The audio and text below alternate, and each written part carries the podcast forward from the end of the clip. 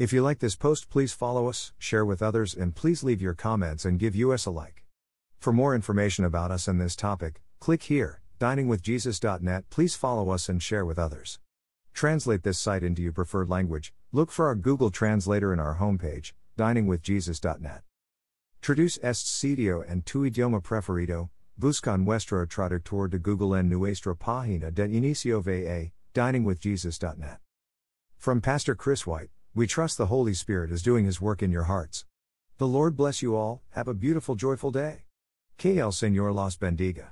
Unfortunately, all Christians have feelings of spiritual emptiness from time to time. Fortunately, God knew it would happen and has given us a lot of helpful advice in His Word. It is often sin that causes our feelings of spiritual emptiness, possibly the sin of apathy toward God or sluggishness in our daily lives. Also, how we feel physically can impact how we feel spiritually. So, the best advice to overcome feelings of spiritual emptiness might be to first examine if we have been disobedient to God's commands for us. Ephesians 5:15 18 says, "Be very careful, then, how you live, not as unwise but as wise, making the most of every opportunity, because the days are evil. Therefore do not be foolish, but understand what the Lord's will is. Do not get drunk on wine, which leads to debauchery. Instead, be filled with the Spirit. Then, we should make sure we are doing all right physically, are we getting enough sleep, eating properly, etc.? A Christian may feel spiritually empty sometimes, but he need never be truly so. No born again Christian is ever without the Holy Spirit. All who are born again have received the baptism of the Holy Spirit the moment they believed in Jesus. Ephesians 2 1 10.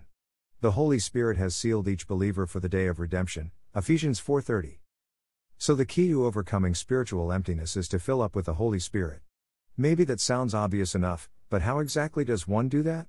Dr. Bill Bright, the founder of Campus Crusade for Christ, in his booklet Have You Made the Wonderful Discovery of the Spirit Filled Life? suggests these steps. 1. Sincerely desire to be directed and empowered by the Holy Spirit, Matthew 5 6 and John 7 37 39.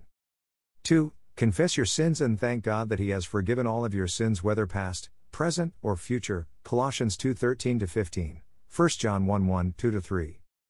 3. Present every area of your life to God for His gracious control. Romans 12 1 2.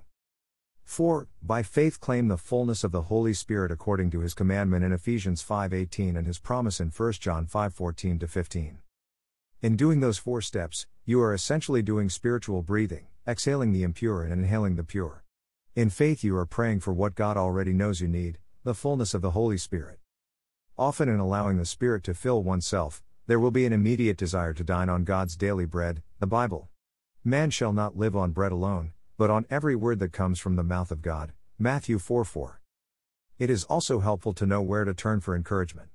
Overcoming feelings of spiritual emptiness is often not a mental or academic exercise, rather, we need the personal touch of another born again believer.